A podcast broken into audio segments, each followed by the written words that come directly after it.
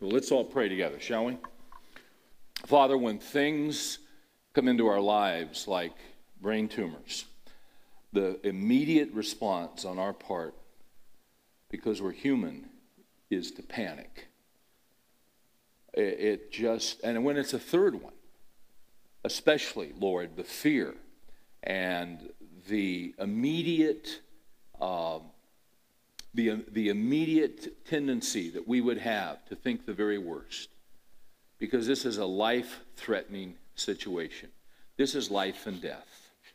And the pressure that this couple is experiencing, uh, the difficulty that is on their shoulders on a daily basis as they go through this again. Lord, we have nowhere to go except to you. And you tell us in your word that you are near to the brokenhearted and you save those who are crushed in spirit. Here's a couple, Lord, that are crushed and they're hurting. And in their moments, in the middle of the night when they can't sleep, they're fighting off fear and they're fighting off panic. So, Lord, we come to you.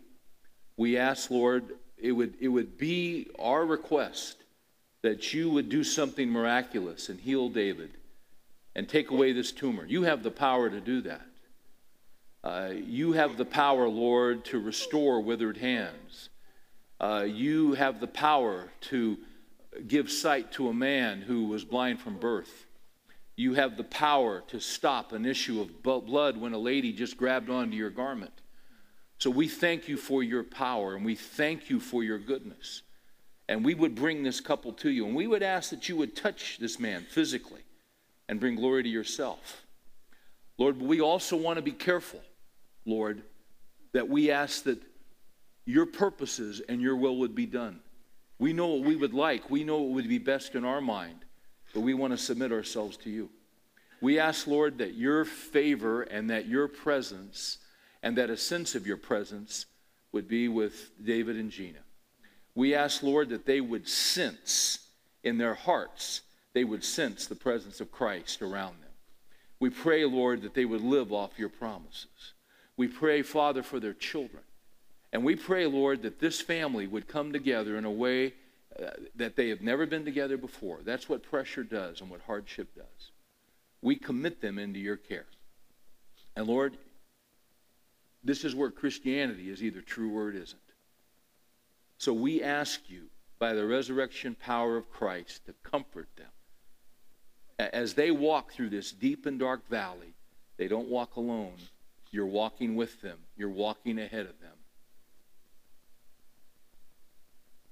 May they, may they experience that. We ask in a very, very real and tangible way. In Jesus' name we pray. Amen. Amen. All right.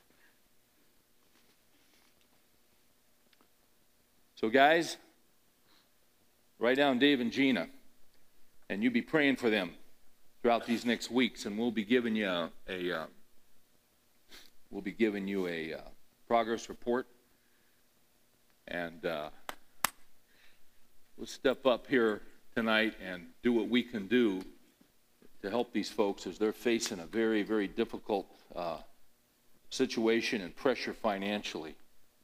All right? All right.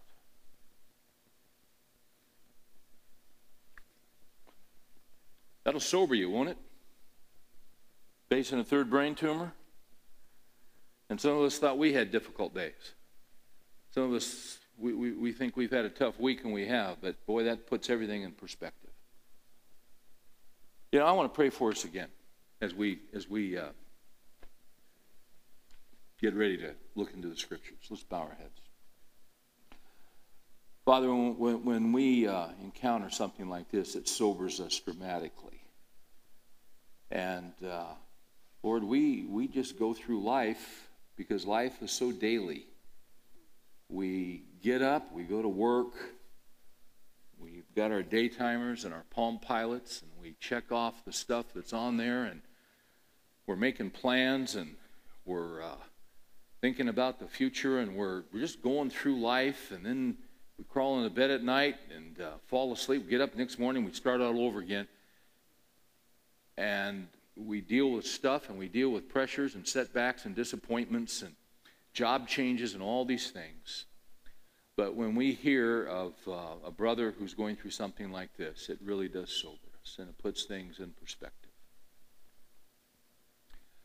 We want to live well and we want to live wisely. That's why we're studying Proverbs. Uh, none of us have any guarantee of how long we'll be on this earth. We're all fully aware that uh, even with, with good hearts and uh, clear arteries, uh, we could be in an accident tonight on a freeway, and we could be in eternity. We just don't know, Lord. Moses said, As for the days of our lives, they contain 70 or, due to strength, 80 years. But their pride is but labor and sorrow, for soon it is gone and we fly away. So teach us to number our days, that we may present to thee a heart of wisdom. We ask for wisdom, Lord.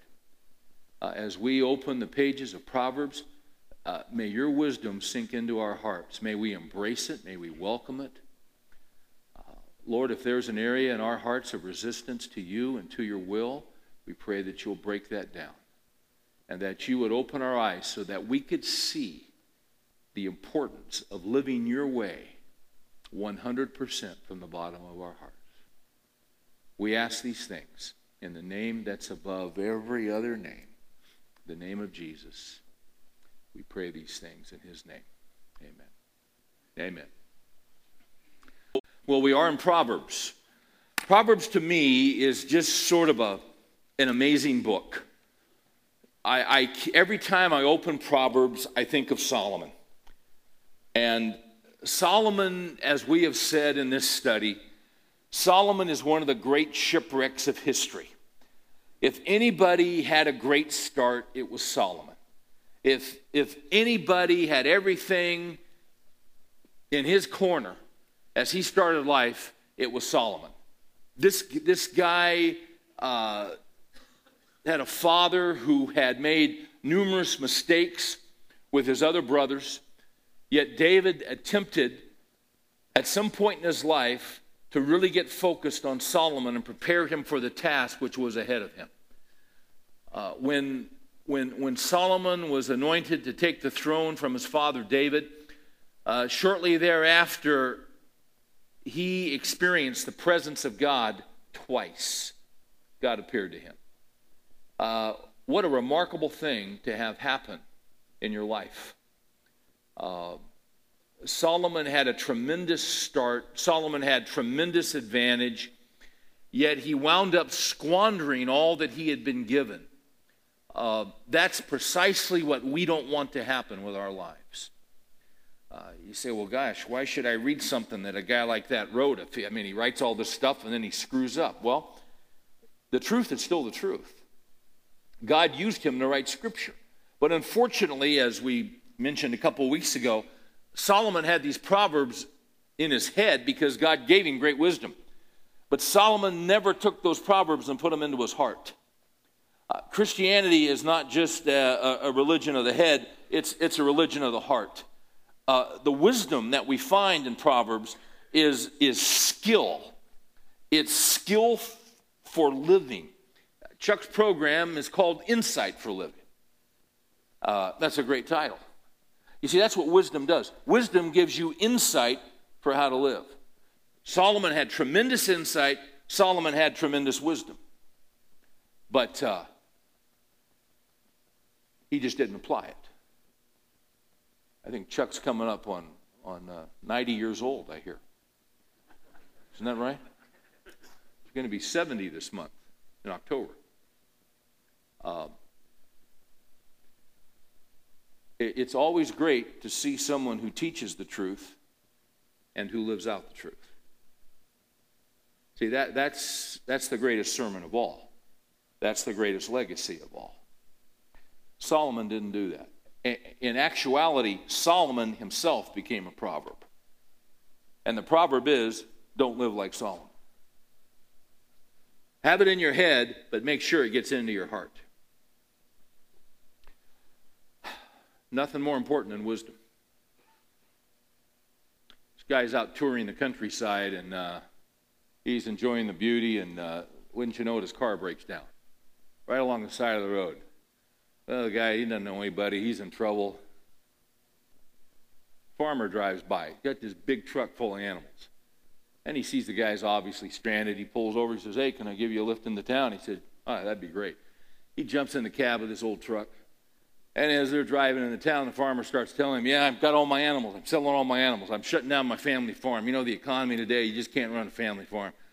I'm going to take them into town and sell them. He's all aggravated about the economy, what's happened to him, and he's explaining it to this guy in the seat next to him. Takes his eyes off the road and he gets distracted. He looks up and here's a car he almost hits. He, he hits the wheel, he turns it, he flips the truck over a couple times. It lands upright, throws the tourist out into a ditch. Uh, busts the guy's ribs, breaks both arms, both legs. This guy's just in agony in the side of this ditch. Well, the, the farmer comes out of the truck and he's kind of dazed, but he's checking everything out and he, he, he looks over at his sheep in this pen. And these sheep are just, I mean, their legs are broken, there's blood all over their. He gets mad. He says, You no good, worthless sheep. How am I going to sell you in that condition? I can't believe cost me 100. He gets his shotgun, kills those suckers right there. Kills all the sheep. Then he, then he sees the goats. He was going to sell those goats. I mean, sheep are all busted up there. They got blood. Once he just gets so upset. I was going to make hundreds of dollars. Boom, kills the goats. Pig, same thing. Pigs are busted up. He gets up, boom, kills the pigs. Comes around the truck, sees the ditch, sees the tourists in the bottom of the ditch. Looks down. He says, "Hey, how you doing? Never been better. Never been better." Now there's wisdom. See, that's what wisdom is. Wisdom is skill in the circumstances of life as they come up. We're in Proverbs 2 tonight. In Proverbs 2, once again, wisdom is held out as something that is incredibly important and incredibly valuable.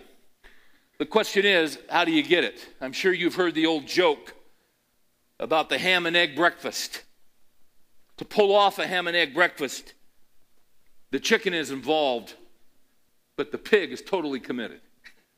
Now, you've heard that before.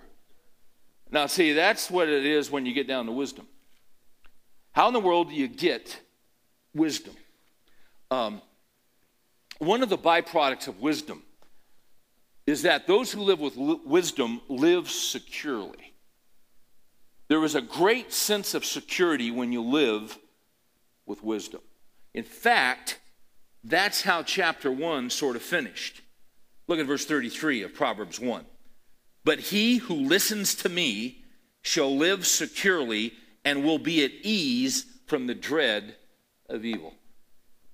If, if, you, live, if you live with wisdom, if and, and wisdom tells us different things. Wisdom tells us uh, to live in such a way that we tell the truth. Well, if you tell the truth, you know what? You're going to sleep well at night. Uh, Mark Twain, uh, I believe it was, who said, if you tell the truth, you don't have to remember anything. I, I thought it was interesting today. Uh, if you saw the clip, I, I heard it, uh, John Kerry. You know, his famous statement about he, before he voted for the 87 million. He, didn't vote for it. I mean, you know, you know what I'm talking about. And then he, I guess he was interviewed, and someone asked him about that, and he said, "Well, gosh, it was late at night, and I was just real, real tired." And then somebody went back and checked, and well, he didn't say that late at night. He said it at a speech at a luncheon. And once again, um, we live in a day and age where uh, things are tape recorded and things are checked, and uh, you see, if, if you tell the truth, you don't have to remember anything. Uh, that's wisdom. So you can dwell securely. Uh, if, uh, if you're straight with your business dealings, you don't have to remember anything. You, you don't have to worry. You don't have to be in dread. Uh, you're, you're not waiting for a phone call. You're not wondering who's going to walk in and put a warrant down on your desk. See, there's great security in living wisely, in living according to the scriptures. Uh, it, it, it, ratchets down the stress level considerably. Um, I want you to note something in chapter 2, verse 1. I want you to note the word if. And then down in verse 5, I want you to note the word then. If and then. What we're going to read in these opening verses of Proverbs um, are going to tell us how we get wisdom. Uh, actually, what's happening here is that Solomon, once again, is addressing a son. My son, if you will receive my words and treasure my commandments within you, uh, incline your ear to wisdom and incline your heart to understanding. For if you cry for discernment, lift your voice for understanding. If you seek her as silver and search for her as for hidden treasures, then you will discern the fear of the Lord. In other words, you got a cause and effect going on here. Uh, wisdom is a great thing, wisdom is a wonderful thing. But in order to get wisdom, you have to be committed to wisdom. You can't be involved as the chicken is to ham and eggs. You've got to be committed as the pig would be.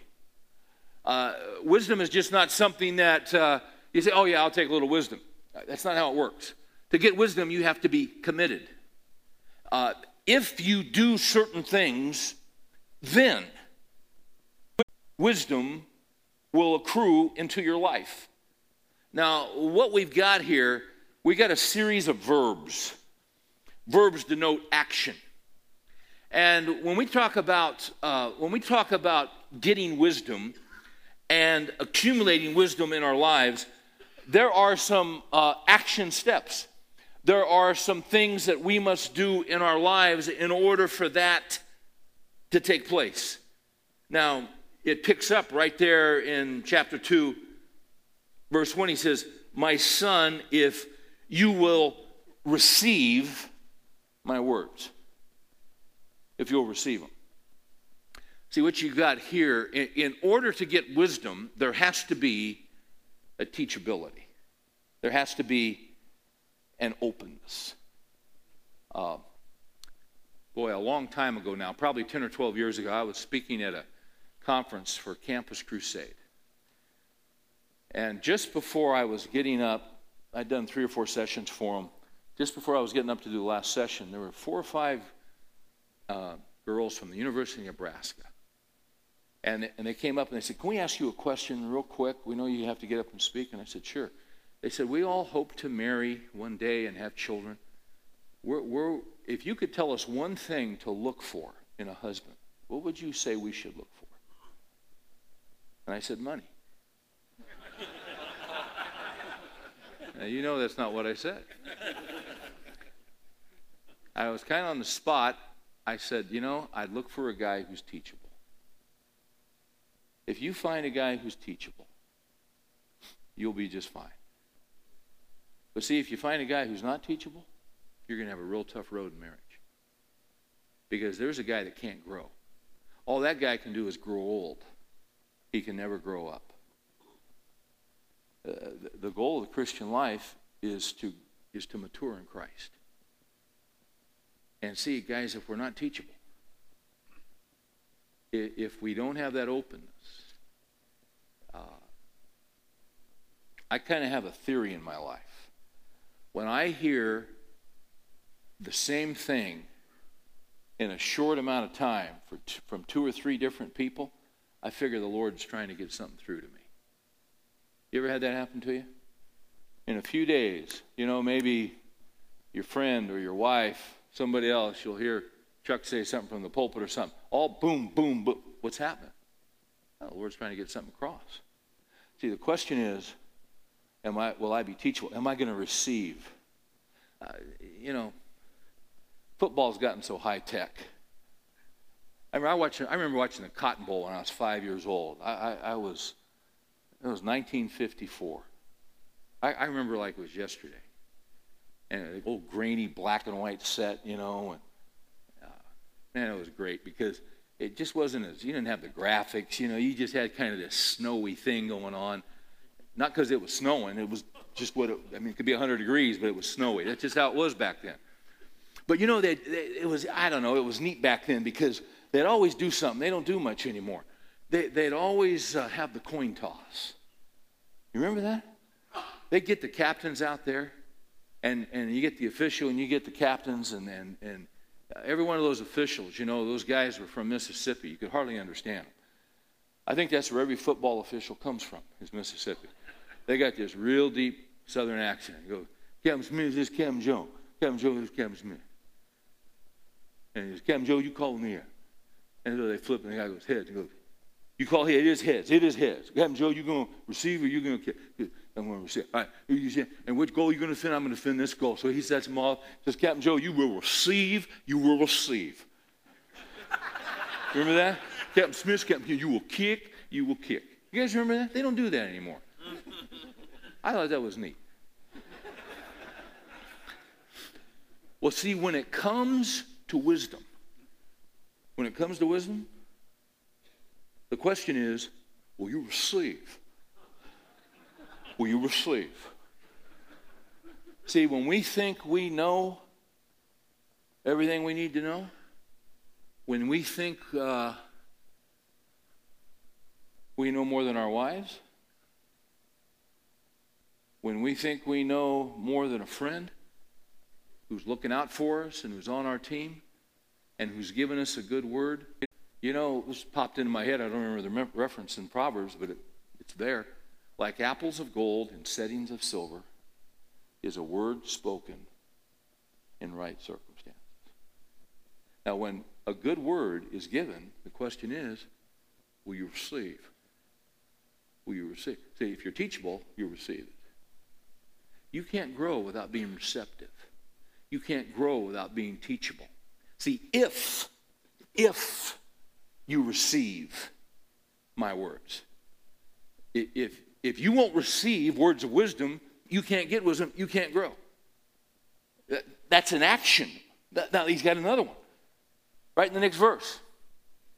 Not only do we receive truth, but he says in, uh, in the next line, if you receive my words and treasure my commandments within you. Treasure. Anything in your life you treasure? Anything that means a lot to you? I've been, uh, I just finished the biography of William Randolph Hearst. Boy, what a guy he was. If you're ever on the West Coast and you ever get some time to drive up Highway 1, from Santa Barbara up to Carmel and Monterey, do it. It, it, the scenery is ab- some of you guys have been on that stretch. The scenery is absolutely spectacular. Uh, just 40 miles north of San Luis Obispo is uh, San Simeon or Hearst Castle. Uh, at one point, Hearst was uh, right next to J. Paul Getty probably the second wealthiest man on the face of the earth. He had a media empire that he began building in about 1912 or so. Um, he died in 1954. But he owned uh, newspapers, he owned uh, uh, movie studios, he owned wire services, he owned radio stations. Uh, Hearst basically, well, m- most people believe that he was responsible for starting two wars because of his influence across the world. He was fabulously wealthy. Uh, his mother was a committed Christian, but he rejected the wisdom that she attempted to pass on to him. Uh, Hearst Castle is worth visiting because one of the pursuits of William Randolph Hearst's life was to accumulate treasure. As I was reading his biography, just about every time I turned the page, he would remind me of Solomon.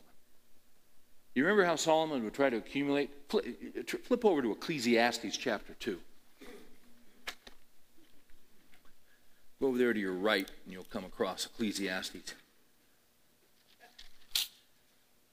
Ecclesiastes 2, verse 1. I said to myself, Come now, I will test you with pleasure. So enjoy yourself, and behold, it too was futility. But then he goes on and describes how he tested himself with pleasure. Uh, Solomon uh, in chapter 2, verse 4, he says, I enlarged my works. I built houses for myself. You know, Solomon built the temple for the Lord. It took seven years. Then he built his own house. That took 13 years. Then he went and married the queen of, uh, a queen a woman from uh, Egypt and he built her a house. And then she was the first of many wives, eventually 700. He always had these building projects going on. Hearst was the same way. He was building San Simeon at the same time he was building his mistress, uh, a bungalow in uh, Santa Monica. This bungalow was about 15,000 square feet. Uh, he was building his wife, uh, took three stories of a high rise in New York City and turned that into an amazing penthouse for his wife because he had to keep the two separate. At the same time, he bought a castle in Wales. And then at the same time, he bought a 17,000 acre ranch just above Sacramento in the Sierra Mountains.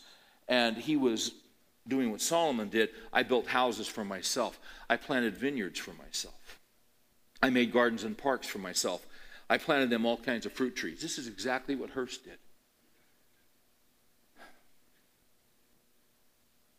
I bought male and female slaves, Solomon says. I had homeborn slaves because he needed people to do the building projects.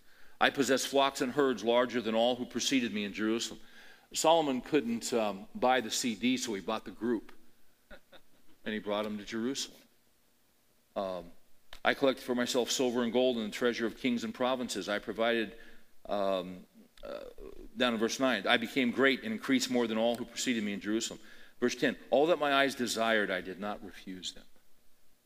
That's quite a statement. All that my eyes desired, I did not refuse. That was William Randolph Hearst. William uh, Randolph Hearst was not an alcoholic, he was a spendaholic. The, the, the millions of dollars that he brought in, he managed to spend more virtually every year he was on the face of the earth. He was accumulating. If you ever go to San Simeon, you will see the absolute treasures. He would buy entire castles in Europe and have them uh, taken apart piece by piece, block by block, and then shipped. He had full time people in Europe and in England uh, searching for paintings and for ceramics and for porcelain and for sculpture and for armory and all of this. He had a, uh, he had a warehouse five stories high in Brooklyn that was full of treasures. He had another one in Los Angeles. At, at one point, he was looking for a particular painting because he added a wing on to San Simeon. If You ever get a chance, you got to see this place. He has a Roman pool there that is staggering, staggering. But it was not unlike uh, he, he would build a great hall and have it redone four times in 10 years because it had to be just perfect. He, he added a wing. There was a particular painting he was after. Actually, it was a tapestry woven in France. He had his people looking for this thing. They couldn't find it. They're scouring Europe five years, 10 years, 15 years, 20 years. They couldn't find this tapestry. Then they found it one day. He got a call. You know where they found it? In his warehouse in Los Angeles. That's what he treasured. And when I put when I finished the book and I close it, what crossed my mind, for what shall it profit a man if he should gain the whole world and lose his own soul? What William Randolph Hearst treasured was stuff. And the problem with that is, is that it gets rusty and moths eat it. And just like the scripture says. See, all he did was lay up treasure on earth instead of laying up treasure in heaven. See, everybody treasures something. To get wisdom, back in Proverbs 2. To get wisdom, wisdom has to be it has to be treasured. It has to be valued. It has to be uh, what's the word I want? It, it, it has to be held in such high regard. He says, if you receive my words and treasure my what? My what? My commandments. And treasure my commandments within you. Is it not interesting that we still talk about the Ten Commandments today? But we talk about it in such a way because there was a time where the commandments were valued. When children were taught to read in this country, they would read a primer, and in that primer would be the commandments. But see, commandments are not treasured anymore. Uh, one of the reasons we treasure the commandments is that the, the commandments they give us wisdom. Jesus said, If you'll love me, you'll keep my commandments. Isn't that interesting? uh, th- those commandments are designed to enable us to live and to live well.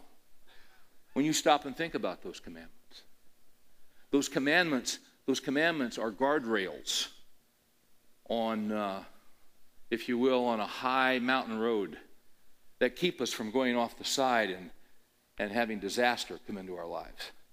Those commandments say things like, You shall not commit adultery.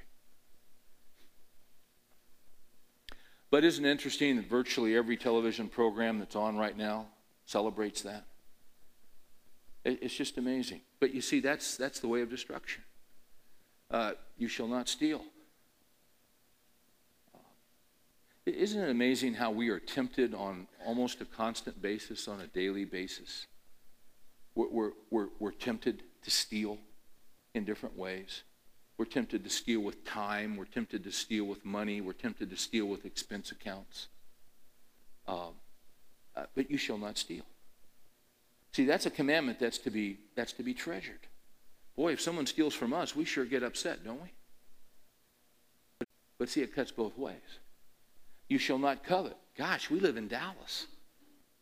You got to covet. It's just part of the culture. It's, it's part of the indoor sport we have in Dallas. And, and, and man, there's so much stuff. And so many people have so many more things than you have or I have. And it's so easy to get our eyes on that. But, boy, I'll tell you, that stuff will kill you. That stuff will eat you up. It's not the place of happiness. It's not the place of reality. It's not the place of fulfillment.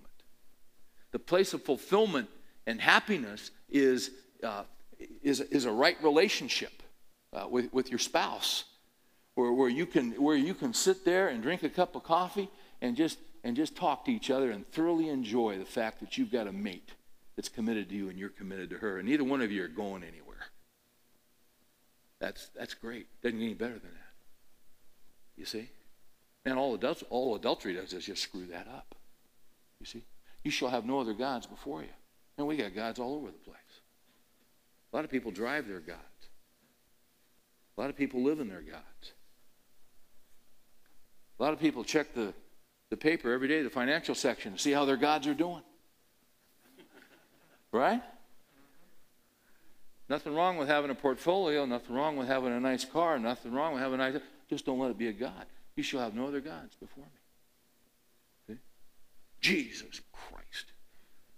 You ever, did anybody hear that today? Hear somebody take the name, the Lord, name, name of the Lord in vain? Happens all the time. There are two ways to say Jesus Christ to say it with blasphemy and to say it with absolute reverence. It all it, and, and same words is just an issue of the heart, isn't it? You see? See, those commandments, guys, are designed to protect us. Those commandments are there to uh, improve our lives and to make our lives rich and full and everything that we want them to be. So we receive his words. Now, this is if you want wisdom. This is if you want wisdom. Because see, there are a lot of things pulling at us, and, and, and the things that we treasure. See, if we're not treasuring the right things, we're going to miss wisdom. We might have stuff, but we're not going to have wisdom. When you're in trouble, who is it that you go and talk to? People that have a lot of stuff? Or people that have a lot of wisdom? that's a no brainer, hands down. You see, they've chosen the right, they've chosen the right thing in life, and when we're in trouble and we need counsel, we need guidance, that's who we go talk to. There's some more verbs here, you see. He's got, uh, he's got receive, he's got treasure. Look at incline. Incline your ear uh, make your ear attentive to understanding, incline your heart to understanding. Incline your heart. Incline. There's an inclination. Uh, Isaiah said, All of us, like sheep, have gone astray. We have turned each one to his own way. We are all inclined to do it our way. We are all inclined to be our own men. We are all inclined. I got to tell you something. Every time I hear Sinatra sing, my way. I, I just shake my head. Boy, if that guy could do anything to take that back, right now, I bet you he would. Don't you think? New York, New York. If I can if you can make it there, you can make it anywhere. Top of the heap. That's pride. That's pride. But that's what you're all after, you know. I, I was I had a guy tell me, You ever watch The Apprentice? I said, No. He said, Donald Trump. I said, That's why I don't watch it. this guy thought Trump was great. Why would you think Trump is great? That guy is to be pitied. He, he's to be absolutely pitied. Uh, the hubris, the arrogance, the ego,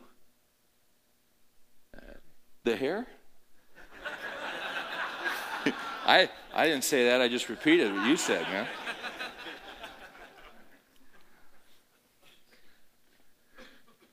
But see, to get wisdom, to get wisdom, there has to be an inclination that we incline our heart to understanding. Lord, I want to understand. Lord, would you show me what you're saying here? Lord, Lord what, do, what do you mean by this? Lord, what are you trying to say to me? Lord, would you show me the way that you want me to go? Lord, I'm not clear here. Would, see, you incline your heart. You incline your heart to understanding. Look at the next one. For if you cry for discernment, eh, eh, or eh, if you, if you call out for discernment, what, what's discernment? Discernment is the ability to see through things. Discernment is the ability to see what no one else sees. Uh, discernment is the ability to see what isn't on the surface. I don't know if your wife's like this. It's amazing to me sometimes how Mary can discern things. This is why God gives us wives sometimes wives have radar and they pick up things. I, I, I, remember years ago we met some people the first time, had dinner with them, and hey, thought this guy was uh, well, this guy's pretty sharp. Well, I remember on the way home, Mary just she said, you know, Steve, I was. She had some concerns. I didn't I didn't see it at all, but she discerned it. And you know what? Time went by and she was proven right. The discernment. The men of Issachar, uh, was that First Chronicles 12, 32? The men of Issachar understood the times and knew what Israel should do. That's discernment.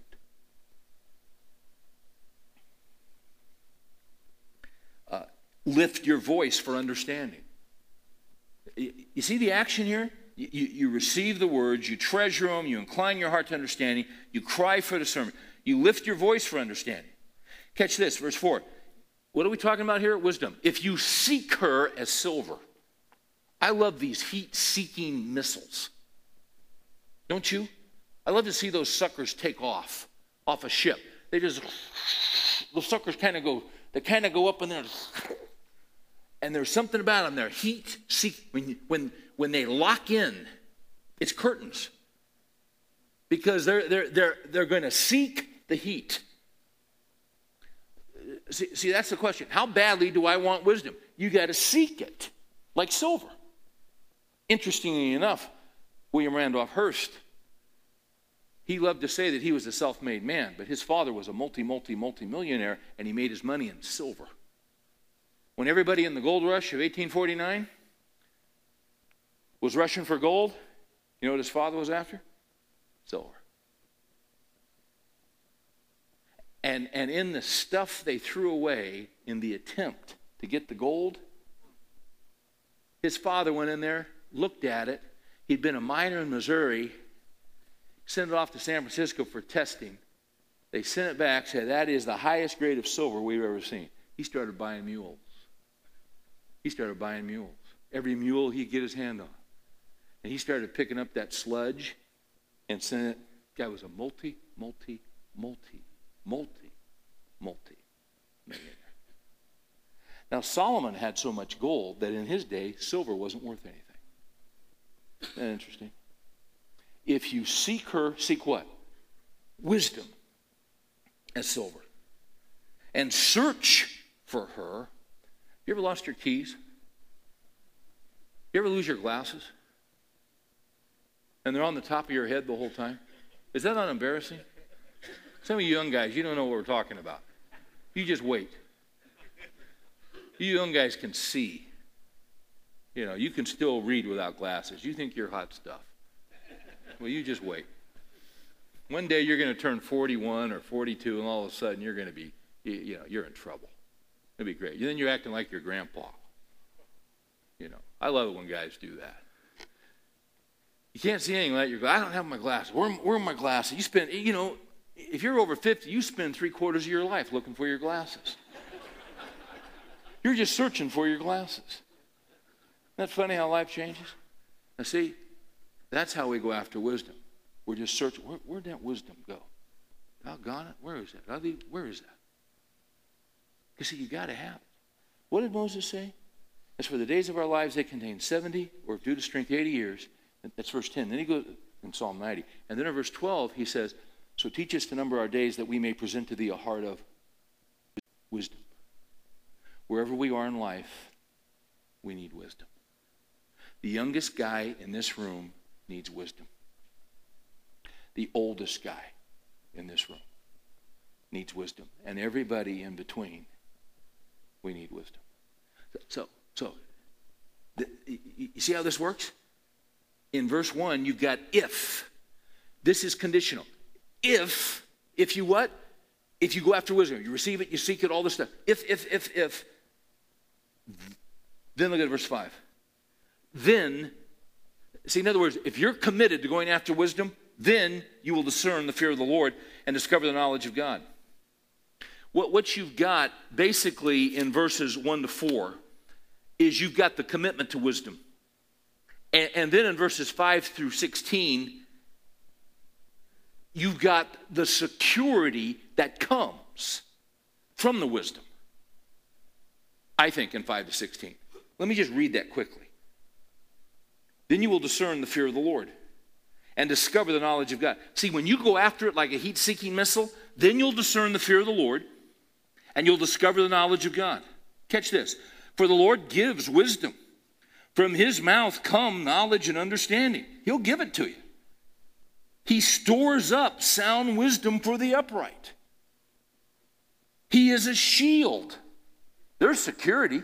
He is a shield to those who walk in integrity, guarding the paths of justice, and he preserves the way of his godly ones. Then you will discern righteousness and justice and equity in every good course.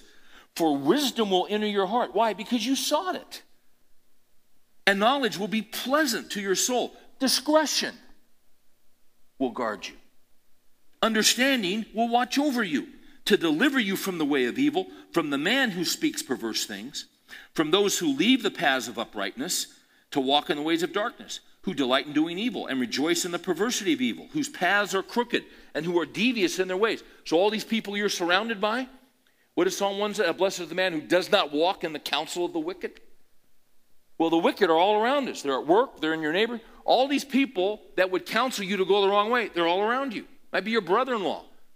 They're all around. And see, one of the things immediately we talk about getting into wickedness and getting into wrong living is getting involved with someone you're not married with. That's verse 16. To deliver you from the strange woman, from the adulteress who flatters with her words, that leaves the companion of her youth and forgets the covenant of her God, for her house sinks down to death and her tracks lead to the dead. None who go to her return again nor do they reach the paths of life. So you will walk in the ways of good men and keep to the paths of the righteous. For the upright will live in the land, and the blameless will remain in it, but the wicked will be cut off from the land, and the treacherous, treacherous will be uprooted from it. So we got two ways to live. We can live as wise men, or we can live as foolish men that pursue evil and wickedness. If I want wisdom and seek it, if if I do that, then, if I'm committed to it, then God will give it to me. And all those things, all those benefits of wisdom will come into my life. Now, I want to show you how this works. I want to show you how this works in the life of a guy that most of you know about. Turn with me to Genesis 39. I'm talking about Joseph. What we just read in Proverbs 2 is going to be lived out in Genesis 39 in the life of Joseph. We pick it up in 39 1, and what had happened was his brothers had sold him into slavery. They hated his guts. They sold him. They told his dad he was killed by an animal. They took his coat of many colors. They dipped it in blood and told his father he'd been killed. Verse 39. So this guy's whole life is in ruins. He really, he, he 17 year old kid. He hadn't done anything wrong. He, he had been, because he was a young man, he had probably said some things that were not wise to say, but that's what young men do. There wasn't evil in his heart, there was just immaturity. 39. Now Joseph had been taken down to Egypt and Potiphar, an Egyptian officer of Pharaoh, the captain of the bodyguard, bought him from the Ishmaelites who had taken him down there. Now, when you're 17 years old and you're sold into slavery, you'll be lucky to be alive when you're 25. But look what happened. The Lord was with Joseph, so he became a successful man. Slaves didn't become successful men, that was very rare. And he was in the house of his master, an Egyptian. Now his master saw that the Lord was with him, and how the Lord caused all that he did to prosper in his hand. Let me ask you something. Do you think Joseph was committed to the Lord and committed to wisdom? Do you think he was teachable? You bet he was. Do you think he inclined his heart to the Lord? Do you think he sought wisdom like a heat seeking? You know he did. You know he, that's why God was with him. That's why God blessed him. And you see, when you do that and when I do it, God blesses us. What does Second Chronicles say? The eyes of the Lord roam to and fro about the earth, looking for those whose hearts are halfway His. No, are fully His, that He may strongly support them. I'm telling you, Joseph was living this out in his life. Proverbs 2. So Joseph found favor in his sight and became his personal servant, and he made him overseer over his house and all that he owned he put in his charge. Huh. Joseph could sign checks. Joseph ran QuickBooks for this guy. I mean, the whole thing he handed over to Joseph, didn't he? Verse 5 It came about that from that time he made him overseer in his house and over all that he owned. The Lord blessed the Egyptian's house on account of Joseph. Thus the Lord's blessing was upon all that he owned in the house and in the field. So he left everything he owned in Joseph's charge, and with him there he did not concern himself with anything except the food which he ate. Uh, you, you know what happens, guys? As we go through life, God tests us. He'll test our integrity, He'll test our attitude, He'll test our obedience. He'll test our, our, our attitude when we're in circumstances that are adversarial and we really didn't do anything to deserve those circumstances. He puts us in there by design because he's going to test us. What I see in 39, 1 through 6, is that Joseph was tested in his work, and because he was seeking the Lord, he was proven in his work, and he was blessed in his work because he sought the Lord and he sought wisdom. Now I want to show you the next section. He was tested in his purity. In his purity. Now, Joseph was handsome in form and appearance. It came about after these events that his, that the, that his master's wife, Potiphar's wife, predator, I like to call her, looked with desire at Joseph, and she said, Lie with me. But he refused and said to his master's wife, Behold, with me here, my master does not concern himself with anything in the house, and he has put all that he owns in my charge. There was no one greater in this house than I, and he has withheld nothing from me except you, because you are his wife. How then could I do this great evil and sin against God? So Joseph stood up to her. Good for him. He passed the test. You know what the problem was? The test didn't go away. Look at the next verse. And she spoke to Joseph day after day every day he had this good looking Egyptian chick. Tanned, fit, 24 hour fitness. She was spa'd, she was jacuzzied, she was manicured, Botox, the whole thing. She was just one of those rich chicks. And she wanted this guy.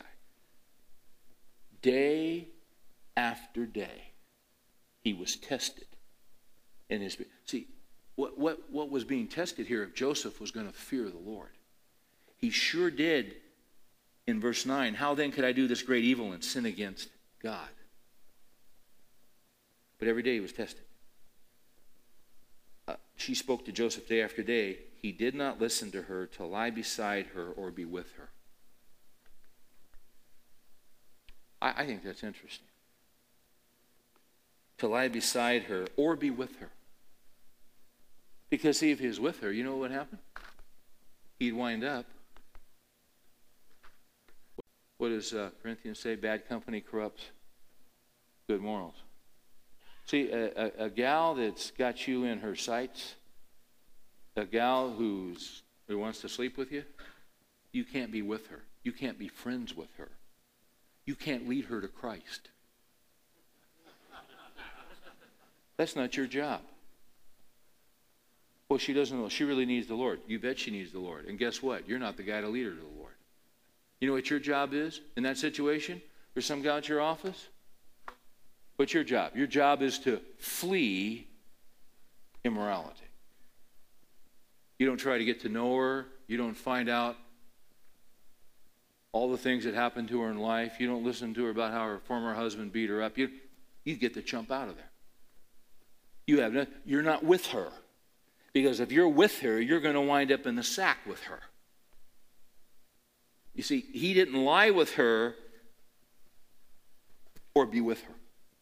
He kept his distance. You know what wisdom, part of wisdom is? Wisdom means you keep your distance from women you're not married to. Especially those that you'd be attracted to if you were a single man. And that happens to all of us. You love your wife, you're committed to your wife. Some, wherever you work, there's some gal at work. Great personality, a lot of fun. I mean, you know, just great gal. But if you were single, she's someone you'd probably ask out. Well, then you know what you ought to do?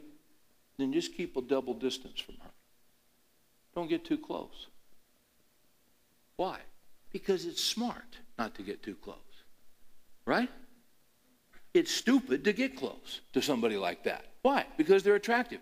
If they're attractive, don't get close to them. Because you're already married. You already got a wife.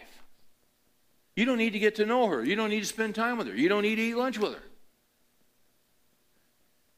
If you got to work with her, you work with her. Everything's purely business, but nothing beyond that. You, you put a guard, you put a wall up, you protect yourself. And it's clear to her that there's a wall. You're a gentleman, you're polite, but you're above board absolutely above board in your speech, in your hands, in your everything. And you're slightly aloof. Slightly aloof. Especially if you could be attracted to her, then you need to be aloof. Because, see, you got to protect yourself. All the way through Proverbs, it talks about guard your heart. Guard your heart. Guard, well, then guard it. Guard it. This is just wisdom, is it not? Now, if there's some ugly woman you're working with, excuse me, but it's just us guys here. You're not worried about that, are you? Huh? That's not an issue for you. No, it's not an issue at all because you're not attracted to her.